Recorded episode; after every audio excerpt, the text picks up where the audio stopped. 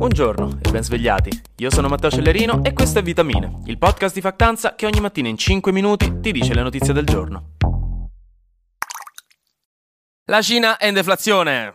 La Cina è in deflazione. La Cina in deflazione. L'economia cinese sta avendo un po' di problemi nel post pandemia a recuperare i suoi antichi fasti. La riapertura delle società e dei mercati non ha riportato per ora i risultati sperati, considerando quanto i risultati sperati siano importanti per il governo, visto che sulla crescita economica si basa buona parte del patto sociale tra popolo cinese e Partito Comunista. Ecco, se da noi in Occidente il problema è diventato l'inflazione, eh, con un aumento dei prezzi per cui ora in un ristorante se chiedi un piattino per dividere un toast ti chiedono 2 euro in più, e di questo ne parliamo a fine puntata, non vi preoccupate, in Cina stanno avendo il problema opposto, la deflazione, cioè i prezzi stanno scendendo. Che detta così, uno pensa immediatamente, Damn, che bello, ma magari vivere in Cina se i prezzi scendono.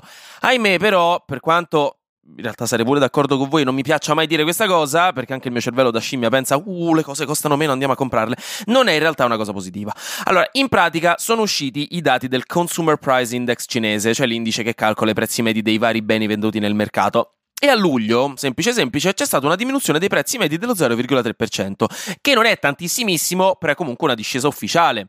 E questo dato è dato dal dato è dato dal fatto che negli ultimi mesi post riapertura non ci sia stato il boom di acquisti e il rialzo della domanda dei consumatori cinesi che ci si aspettava. Insomma, i cinesi non si sono messi a comprare e stanno diminuendo anche in realtà gli export cinesi all'estero. E questo ha fatto sì che molti venditori, ma anche produttori, abbiano dovuto abbassare i prezzi, specialmente dopo aver fatto scorti in previsione delle riaperture.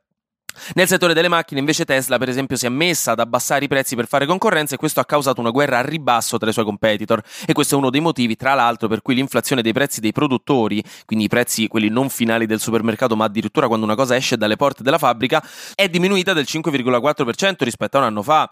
Un'economia sana, secondo le banche centrali di tutto il mondo, dovrebbe avere un tasso di inflazione anno intorno al 2%. Se si raggiunge vuol dire che l'economia sta crescendo, i prezzi aumentano un po', ma anche perché i salari aumentano un po', la domanda di beni e servizi è sana, sono tutti abbastanza contenti. Quello è l'obiettivo. Se i prezzi diminuiscono, invece, viene sempre visto come una cosa negativa, perché prezzi più bassi significa meno fatturato per negozi e aziende, quindi niente investimenti, niente aumenti di stipendio o magari addirittura licenziamenti. Inoltre, se i prezzi scendono in maniera riconoscibile, forse i consumatori possono iniziare ad aspettare a fare i loro acquisti perché pensano mm, magari da due mesi sta cosa costerà ancora di meno e così diventa un circolo vizioso che agli economisti piace proprio poco. Che poi io non ho mai capito chi è che vede il prezzo che si abbassa di qualcosa e pensa mm, devo aspettare un altro po', non si sa mai. Io se vedo tipo che la Coca Zero si abbassa di 5 centesimi inizio a strofinarmi le mani come il cattivo di un cartone animato. Per me significa che è arrivato il momento di fare scorte per i prossimi tre anni. Bisogna festeggiare. Però hey, magari è solo un problema mio. Nella storia della cicala e della formica difficilmente sopravviverei all'inverno. Rimango sempre in tema economico oggi. C'è stata una reazione ad una notizia di ieri. Però non vi dirò quale. Basta, prossima notizia. Va bene, ve la racconto. Ieri vi avevo raccontato del pacchetto decreti omnibus del governo, con cui tra le varie cose si è deciso di istituire una tassa del 40% sugli extra profitti delle banche in questo periodo, causati dall'aumento dei tassi di interesse della BCE che le banche hanno scaricato interamente su di noi, facendo profitti d'oro. Ecco, dopo l'annuncio di questa tassa, i mercati non l'hanno presa bene, visto che le azioni delle banche italiane in borsa hanno perso circa 10 miliardi di euro di valore, che di solito non è mai un ottimo segnale, mettiamola così. Però è comprensibile che sia successo, visto che gli investitori si sono spaventati vedendo la possibilità che le banche italiane perdano, secondo le stime più diffuse, fino a 3 miliardi di euro di profitti per il 2023. In totale, questo non a testa. Per questo, in realtà, si sta pensando magari di rimaneggiare un po' la proposta, di andarci con cautela, per evitare anche insomma, no, precedenti pericolosi, perché le tasse sugli extra profitti sono un tipo di tassa particolare che deve avvenire in casi eccezionali per redistribuire delle ricchezze appunto in casi eccezionali, tipo la guerra. In realtà l'aumento dei tassi di interesse della BCE degli ultimi mesi, che in questo caso è la motivazione per gli extra profitti delle banche, non è un evento eccezionale, è considerato normale nell'andamento dei cicli economici dell'economia moderna. Quindi, secondo alcuni, tra cui Calenda tra l'altro, si rischia di aprire un precedente pericoloso. Inoltre, un'altra critica è diretta al fatto che questa tassa, a detta di Salvini, andrebbe a tutelare quelle persone i cui mutui a tasso variabile sono improvvisamente diventati costosissimi. I mutui a tasso variabile sono dei mutui dove il tasso di interesse, quindi i soldi in più che si devono pagare per ripagare il prestito, non sono fissi, tipo il 2% per tutta la vita, ma sono appunto variabili in base ai tassi di interesse stabiliti dalla banca, che dipendono da quelli della banca centrale. Fare un mutuo a tasso variabile normalmente costa di meno, perché è un rischio, ci sono periodi in cui costerà poco, ma se poi la banca centrale aumenta i tassi di interesse, come sta succedendo adesso, bisognerà pagare molto di più.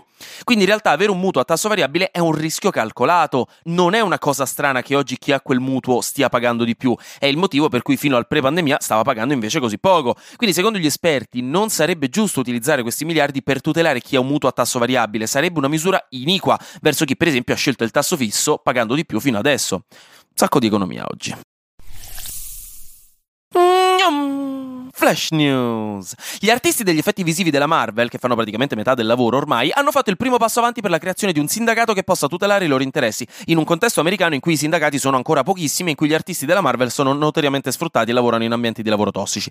Venerdì i partiti di opposizione hanno accettato l'invito di Giorgio Meloni a parlare tutti insieme per ragionare sul salario minimo, mentre in Russia è uscito fuori un libro scolastico per i ragazzi del liceo in cui si esalta l'invasione in Ucraina per creare, come ogni regime che si rispetti, una felice generazione di persone che penserà che questa invasione è stata buona e giusta. E arriviamo finalmente al dramma, alla polemica, al gossip, perché in questi giorni si sta parlando molto di un nuovo modo per essere cafoni con i turisti, per spremere fino all'ultimo centesimo le ferie italiche di agosto. Quanta neve che cadrà. Perché recentemente a un bar sul lago di Como qualcuno ha chiesto di tagliare un toast a metà. Cosa normalissima che abbiamo fatto tutti prima o poi, perché col cavolo che faccio mozzicare a Giulia metà del mio panino non mi lascia mai metà esatta, se ne approfitta sempre. Però il bar gli ha chiesto 2 euro per questo servizio che già qui. Mm. Ed è uscito fuori un altro episodio in un'osteria in Liguria dove hanno fatto pagare 2 euro in più a una famiglia per dividersi le trofie al pesto con la figlia, portandogli un piattino. E quindi ci si è chiesto, al di là della cafonaggine, perché dai ragazzi se attacchiamo pure a questo, è legale una cosa del genere? In effetti sì, perché nel caso delle trofie al pesto era scritto sul menù cioè che i piatti divisibili per due subiranno una maggiorazione di 2 euro, questo testuali parole. Però c'è un però, questa cosa si può fare solo se effettivamente risulta un servizio in più fatto dal ristorante, altrimenti non si può. Nel senso, se io prendo un piatto di trofie, mi arriva, ne mangio metà e poi passo il piatto a Carletto che non gli bastava la sua cacio e pepe da un chilo e mezzo che si sfonda sempre, lì non c'è un servizio in più del ristorante, ho fatto tutto io, non hanno dovuto perdere tempo a fare questa cosa o mettere più peso su entrambi i piatti, per esempio, quindi non possono farvi pagare di più in quel caso. Invece nel caso opposto e soprattutto se viene scritto sul menu si può far pagare. Nel caso, in questo caso specifico, di un semplice piattino portato al tavolo, in teoria il semplice utilizzo del piatto è già coperto dal coperto, cioè le stoviglie, le posate sono già coperte da quando si paga il coperto, quindi in questo caso è un pochino più ambigua come cosa, però in teoria sì. Sono sempre un po' cafoni a farvelo fare, però ecco, non potete chiamare i vigili, in sostanza. Anche oggi grazie per aver ascoltato Vitamine. Noi ci sentiamo domani perché sarà successo di sicuro qualcosa di nuovo e io avrò ancora qualcos'altro da dirvi. Buona giornata e buon mercoledì.